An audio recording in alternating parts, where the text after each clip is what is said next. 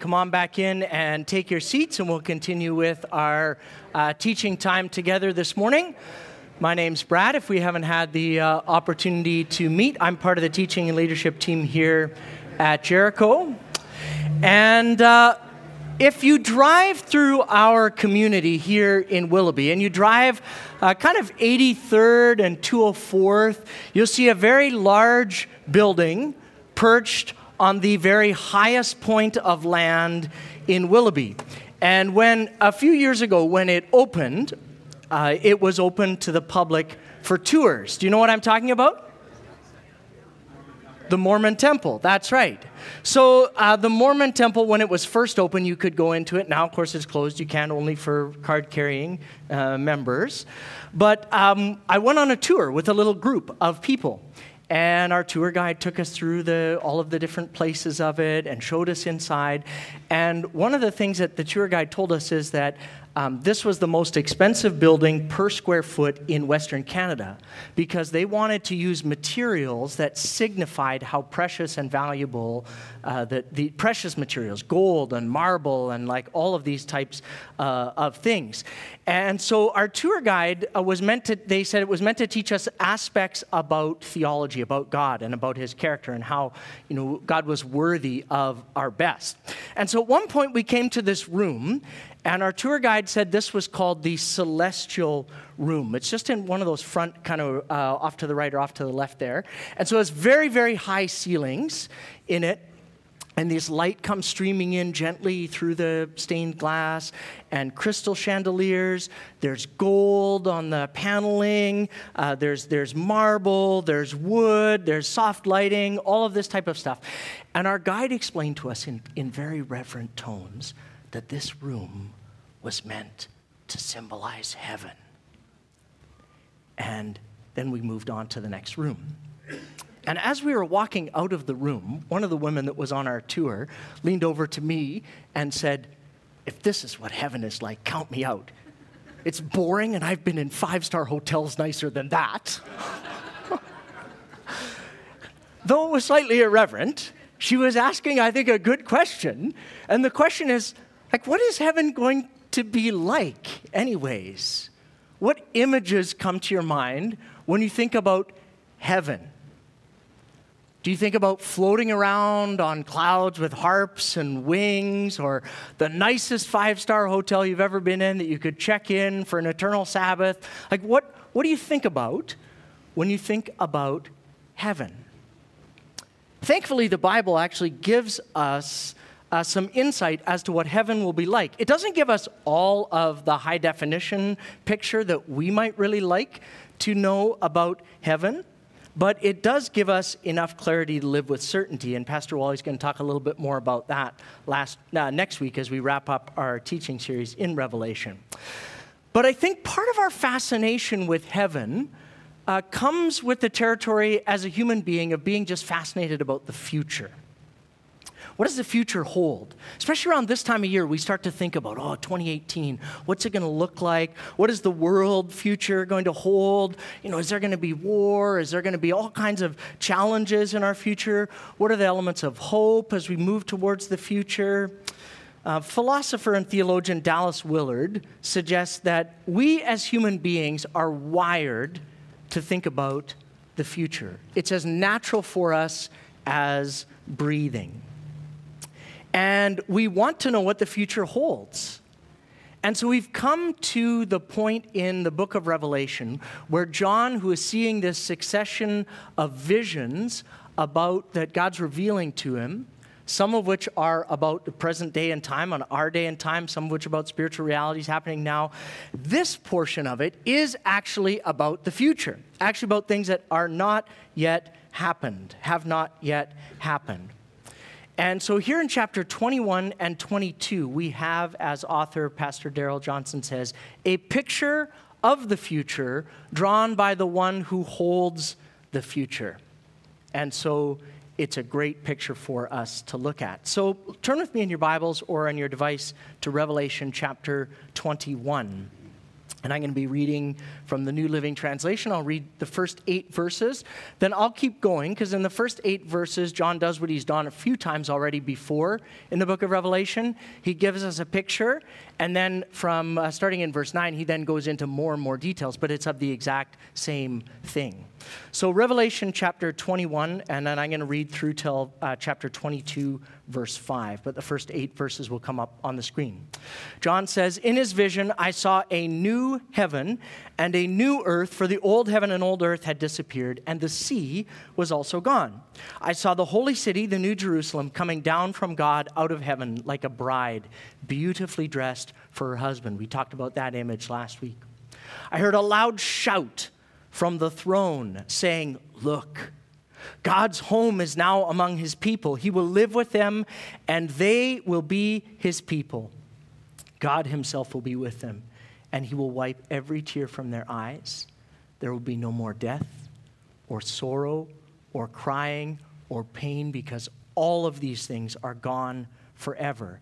And the one sitting on the throne said, Look, I am making everything new. And then he said to me, Write this down, for what I tell you is trustworthy and true. And he also said, It is finished. I am the Alpha, the beginning. I am the Omega, I'm the end, the beginning and the end. To all who are thirsty, I will give freely from the springs of the water of life. All who are victorious will inherit these blessings, and I will be their God, and they will be my children.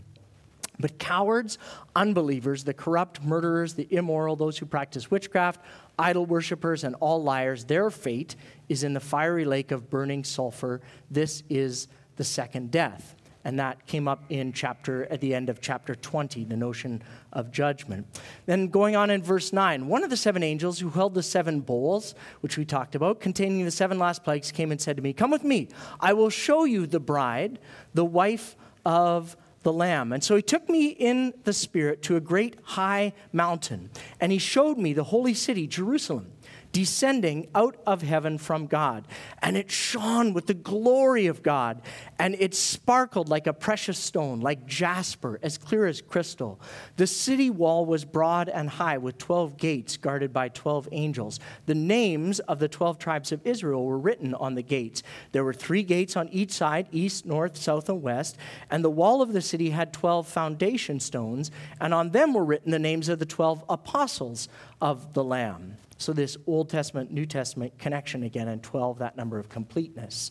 The angel who talked to me held in his hand a gold measuring stick to measure the city, its gates and its wall. When he measured it, he found it was square. It was as wide as it was long. In fact, its length and its width and its height were each 1,400 miles. And then he measured the walls and he found them to be 216 feet thick, according to the human standard used by the angel. So the wall was made of jasper, and the city was pure gold, as clear as glass. The wall of the city was built on foundation stones inlaid with 12 precious stones. The first was jasper, then sapphire, then agate, emerald, onyx, carnelian, the seventh was chrysolite, the eighth beryl, the ninth topaz, the tenth, who knows how to say it, the eleventh jacinth, the twelfth amethyst. The 12 gates were made out of pearls, each gate from a single pearl. Can you imagine that oyster? And the main street was pure gold, as clear as glass. And I saw no temple in the city, for the Lord God Almighty and the Lamb are the temple. And the city had no need of the sun or moon for the glory of God illuminates the city, the Lamb is its light. The nations will walk in its light. The kings of the world will enter the city with all of their glory, and its gates will never be closed at the end of the day because there's no night there. And all of the nations will bring their glory and their honor into the city. Nothing evil will be allowed to enter, nor anyone who practices shameful idolatry and dishonesty, but only those whose names are written in the Lamb's book of life. Then the angel showed me a river with the water of life, clear as crystal, flowing from the throne of God and the Lamb. It flowed down the center of the main street, and on each side of the river grew a tree of life, bearing 12 crops of fruit with a fresh crop each month, and the leaves were used for medicine to heal the nations, because no longer will there be a curse on anything. For the throne of God and of the Lamb will be there, and his servants will worship him, and they will see his face, and his name will be written on their foreheads, and there will be no night there, no need for lamps or sun, for the Lord God will shine on them, and they will reign forever and ever. It's an incredible picture for us because it, it gives us some insight into aspects of heaven that God wants to reveal to us. But it also actually talks about a number of things that will not be in heaven. So let's start with things that we learn in this text that will not be in heaven. There's seven things that will not be in heaven. The first one is right in the first verse of chapter 21. John says in his vision of heaven, the sea is gone. You think to yourself, what's that about? Why does the sea disappear? Does that mean there'll be no water in heaven? What, What's he talking about? Well, for ancient peoples, the sea symbolized chaos because it was unpredictable. The forces of, of chaos and darkness that sought to undo all that was good and right with the world were usually represented in most ancient cultures by the sea. If you think back to the language of Genesis 1, darkness is hovering over the waters, and the Spirit of God is hovering over the surface of the water. And God then creates order out of chaos. In our life journaling reading in the Psalms this last month, we've come regularly up against the image of things like pounding or crashing waves being the language that the psalmist uses to express, I'm just overwhelmed by things. Or in Revelation itself, uh, one of the beasts actually comes up out of the sea and so the fact that there's no sea in heaven, John's trying to signal something here. And he's trying to help us understand that the forces of chaos are gone. There's no more wildfires driving hundreds of thousands of people from their homes. There's no more typhoons or hurricanes wreaking havoc. There's no more earthquakes. There's no more places where chaos reigns. One of my seminary professors, David Ewert, says it this way The great hope of the saints is that in the end, all the limitations, all of the problems, and all of the terrors that characterize our world today will forever be done away. Chaos is having its day, but its day will end. And one day, it will be no more. And so that's what John is trying to signal for us when he talks about the sea, because that's good news. Because the second thing we learn that we will not find in heaven is tears, death, sorrow, crying, and pain. God will wipe away not some, but every tear, the text says, from their eyes. There's no tears in heaven. Sorry, Eric Clapton. And the reason for this is not because God doesn't like sadness, but because that anything and everything that would cause tears, pain, sorrow, sadness, and crying, all evil and death are not allowed into the new heaven and the new earth. See, friends, no matter how sophisticated we become as a culture or as a global community, technologically, culturally, in any other way, there are facets of life that are still with us tears, death, sorrow, crying, and pain.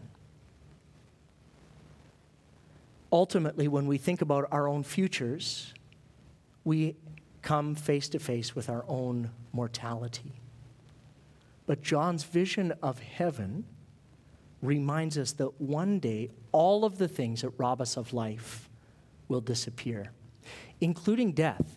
Death is the last enemy to be defeated, but ultimately, even death dies.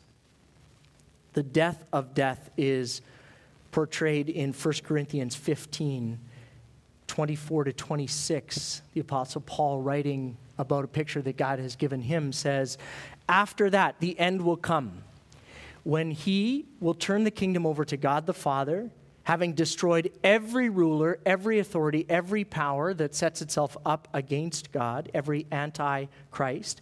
And Christ must reign until he humbles all of his enemies beneath his feet, and the last enemy to be destroyed is death. You will not find death in heaven. This is why the scripture uses the phrase eternal life, life that goes on forever. This past week, this became very personal for me and for our family. My grandfather had a stroke a couple of weeks ago, and uh, he was in palliative care for the last uh, number of weeks. And then on Tuesday evening, uh, he passed away. And on Monday, I was able to, my, my mother had flown out uh, and her siblings to be with him. And on Monday, I was able to, to call and talk with her and uh, she was able to hold the phone up for him, and I was able to say goodbye and thank you and I love you. And so our family shed a lot of tear- tears this week, uh, and it's kind of hard to preach on heaven in a week when you know someone that's just been promoted there. Um, but we're going to shed some more tears when we gather together in Toronto this next week for his funeral service. But when we gather, because he was a person who knew Jesus, as his Lord and as his Savior. We don't grieve without hope. We don't grieve. When I said goodbye to him, it was goodbye for now. A, a sense of separation for us, but not without hope. And the hope that of heaven is not this hope of kind of wishful thinking, like, I just, I hope maybe, maybe, maybe that I'll see him again one day. It's this anchored hope that comes from this deep conviction that those who die and have placed their trust in Jesus as their forgiver and their leader will be raised to eternal life in heaven one day. So I love the way that Darrell Johnson puts it. He says, like, we just have to face the fact that all of us are going to die. Each of us is going to give an account for our lives. The first option is to take a stand on the basis of what we have done with our lives, saying to God, oh, I'm a good person let me into heaven. The second option is to take a stand on the basis of what Jesus Christ has done with his life. I shall exercise option two because I find no hope in option one. I know myself, I know my life, I know the things that I have done. And if I stand before God one day, I cannot anticipate an entrance into his eternal kingdom, just saying, Yeah, God, I was a pretty good person. The classic question actually still stands. What would you say if you were to die tonight and you found yourself standing before God and God were to ask you, on what basis should you enjoy eternal life with me? Friend, it cannot be on the basis of, I, I was a good person, I was better than so and so. And the reason that it can't be is contained in the third thing that will not be in heaven. There will not be any unkingdom like traits and behaviors in heaven. The list is cowards, unbelievers, corrupt, murderers, sexual immoral, those who practice witchcraft, idol worshippers, and all liars. So it's noted for us time and time and time again in the Bible that we will harvest what we plant, we will reap what we sow. And there's the, a warning again and again to us that says you cannot live how you want and inherit the kingdom of God if you persist in willful, sinful patterns of behavior. In Galatians chapter 5, verse 20, Paul says, Let me tell you again, as I have before, anyone living that sort of life, and he's just listed a whole bunch of things, will not inherit the kingdom of God. See, each and every person is in line for an inheritance, an eternal inheritance. And this inheritance is kind of pictured in various ways. Sometimes it's pictured as jewels in crowns or square footage in your mansion that you're going to occupy up yonder. But while somewhat trite, what those things are hinting at is part of the reality of the future. And it's not unclear throughout the New Testament that Jesus intends at his second advent to come to pass out inheritance money or inheritance, shouldn't say money. Jesus says in Matthew 25, When I come again in my glory with all the angels with me, I will sit on a glorious throne, and all of the nations will be gathered in my presence, and I will judge, I will separate the people, just like a shepherd separates sheep from the goats. And the separation is around these character traits and qualities and behaviors because no character traits or behaviors that are inconsistent with the kingdom will be allowed into heaven. Jesus says it this way in Revelation 22, verse 12. So I'm stealing probably Wally's key text for next weekend. But Jesus says, I am coming soon, and when I come, I am bringing my reward with me. I am going to repay all people according to their deeds. Revelation 22, verse 12. I'm bringing my reward with me and the reward is a repayment according to deeds. But see, here we come up against a dilemma. Because you might ask, well, Brad, didn't you just say earlier, like the only question asked of me at the pearly gates, you see where we get this odd phrase from now, the pearly gates, because the gates are made out of pearls in John's picture, is, is your trust in Jesus and his atoning work on the cross. But now you said that Jesus is saying he's coming to bring a reward with him according to my deeds. Like, which is it?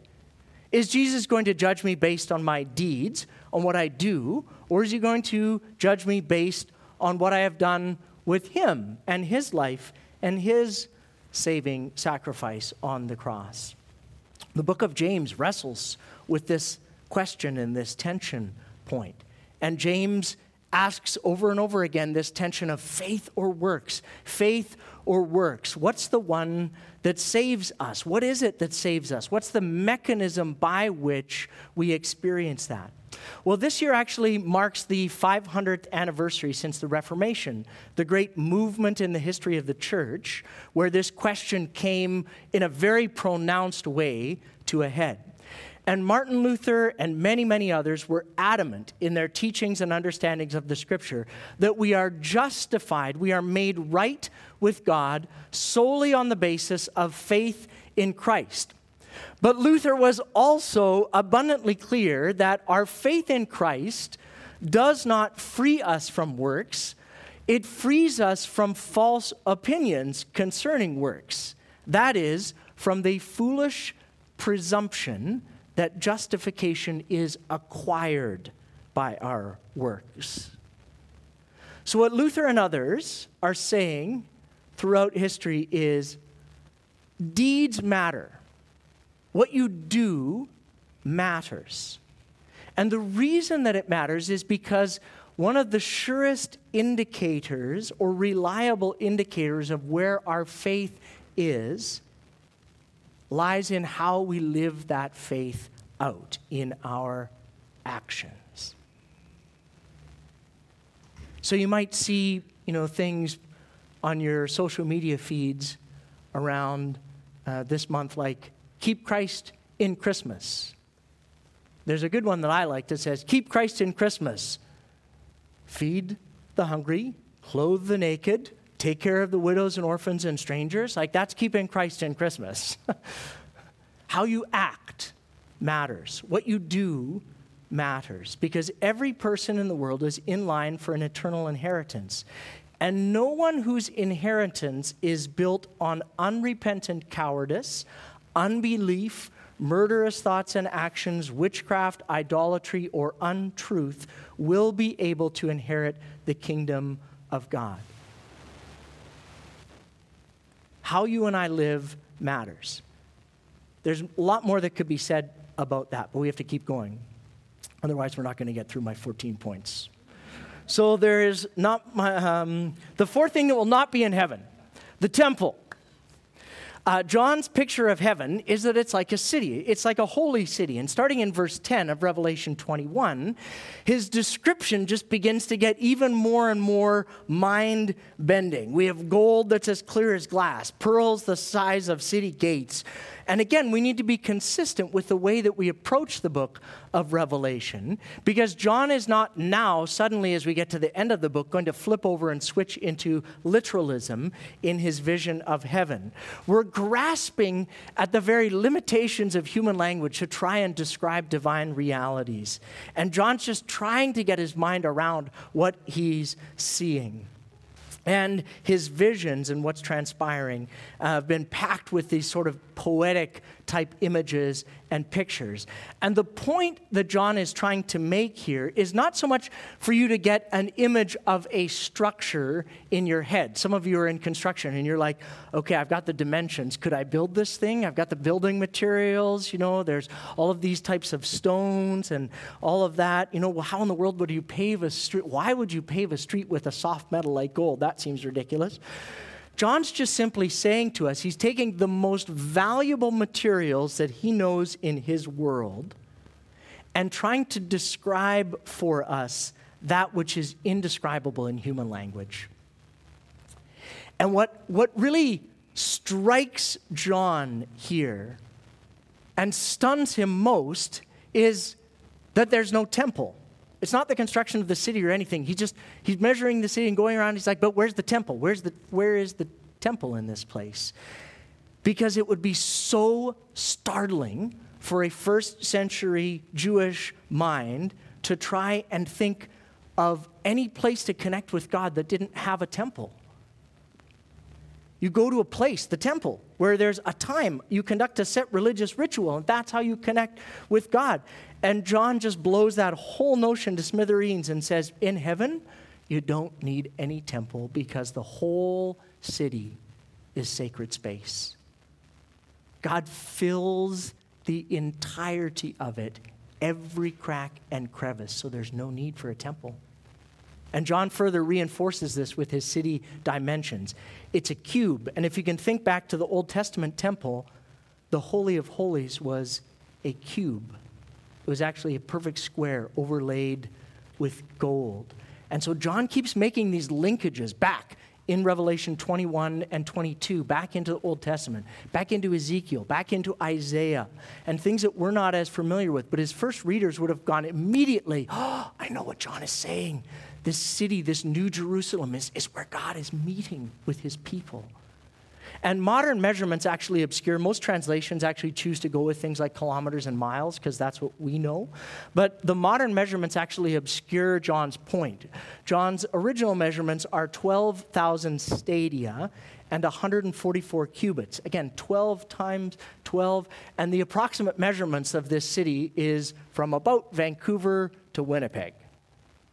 And it's as wide as it is tall as it is high. But John's not making that point. Like, we can visualize that in, in our day and age of uh, airline travel and all kinds of physics and all those types of things. For John's early readers, they would have just gone, that place is huge, man. and what John is trying to say is there is room for all of us here in God's family. There's room. Don't, heaven's not filled up. There's going to be room for those who choose to enter perfection in every way. Number five, the, the fifth thing John says will not be in the New Jerusalem or in heaven the sun or the moon. The city has no need of it.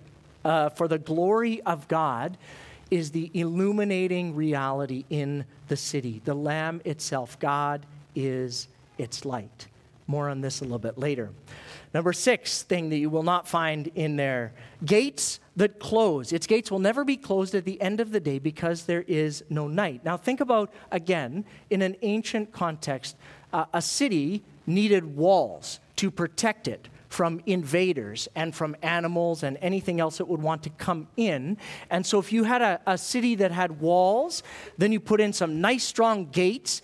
And then at night, when you wanted to rest, you just closed the gates Everybody inside the city was safe, everything bad was outside the city, and that's how you kind of protected yourself from harm for security purposes.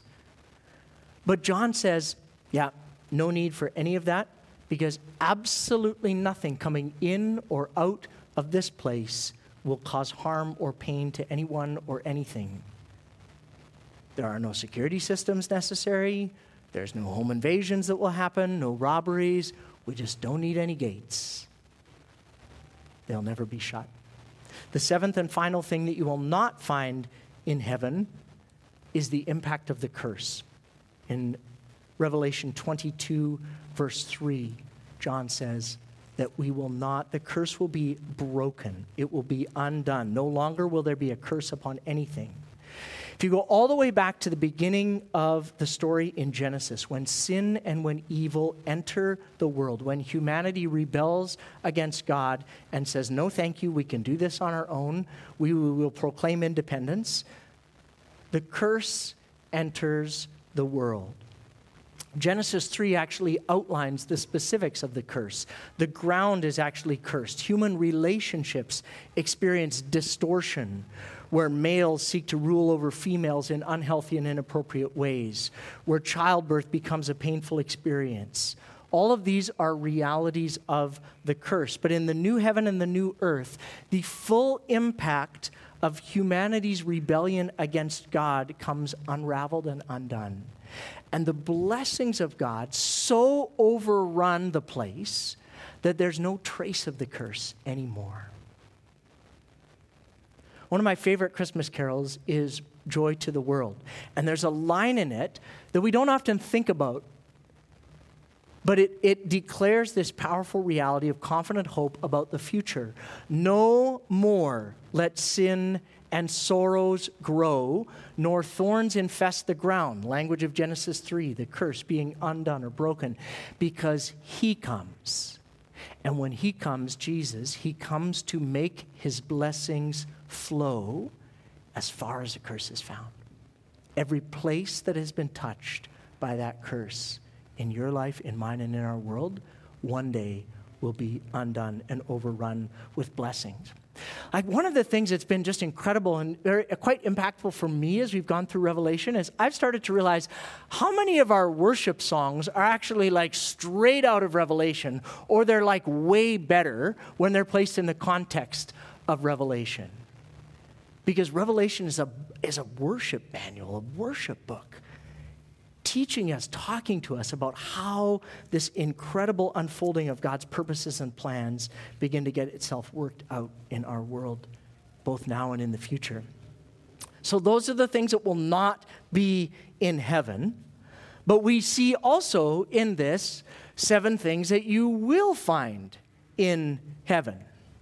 So, let's look at those. So, the first thing that John is quite clear on that he experiences and sees in his vision is in heaven, you'll find God's presence. One of God's saving purposes in redemptive history is to satisfy the deepest longings of our heart for relationship. We were created for relationship with God. And in heaven, we will find this realized. This is the ultimate fulfillment of God's ultimate promise. It's one of the most repeated promises in the scriptures. I will be with you, relational language.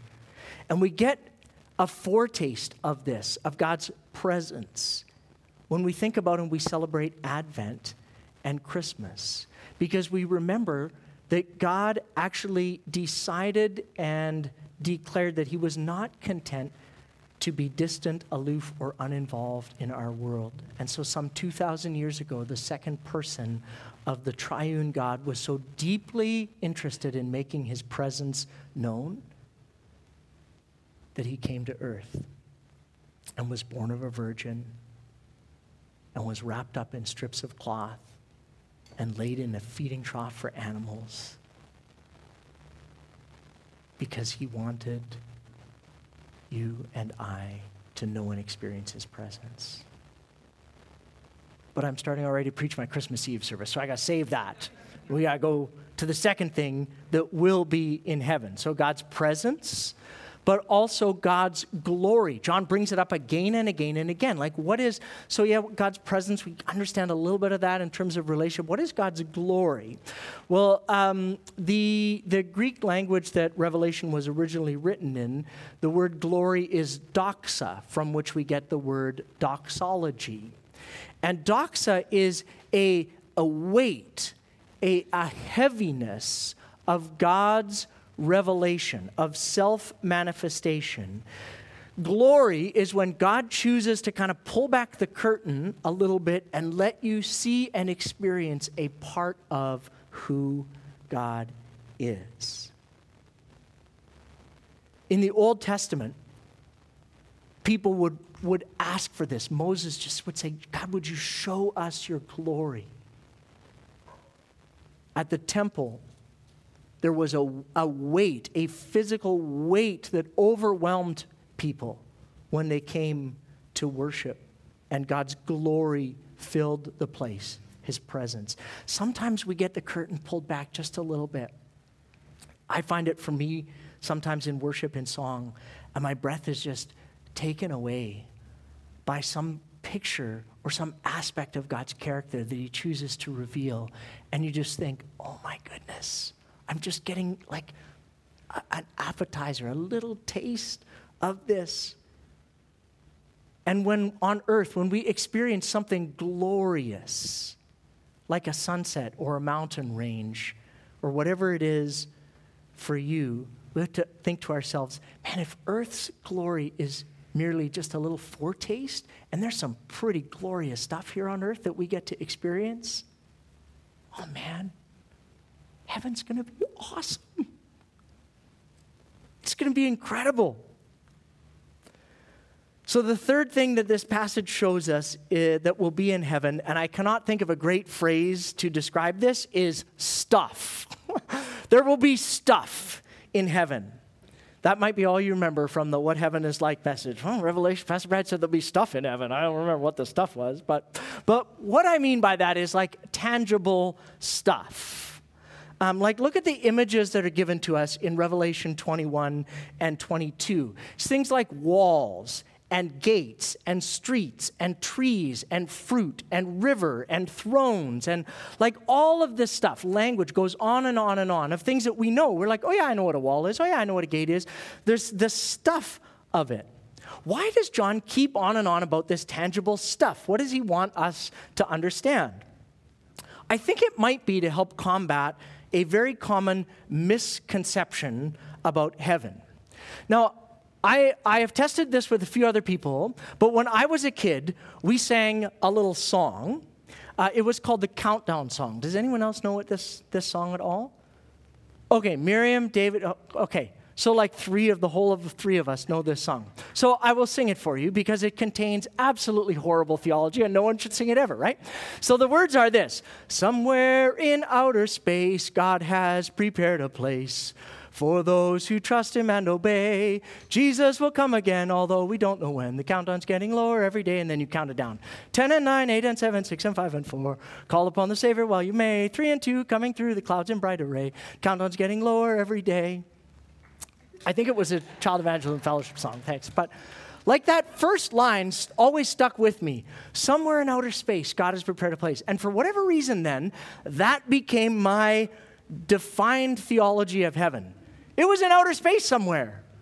And one day, Jesus was probably going to like grab one of those big UFO spaceship type things, zoom onto our universe, and whoop, take me, and then we'd go up to heaven, and this would be great. And this was how it was all going to happen. And so I think one of the things that John is trying to say by putting a bunch of stuff into this picture is uh, gang,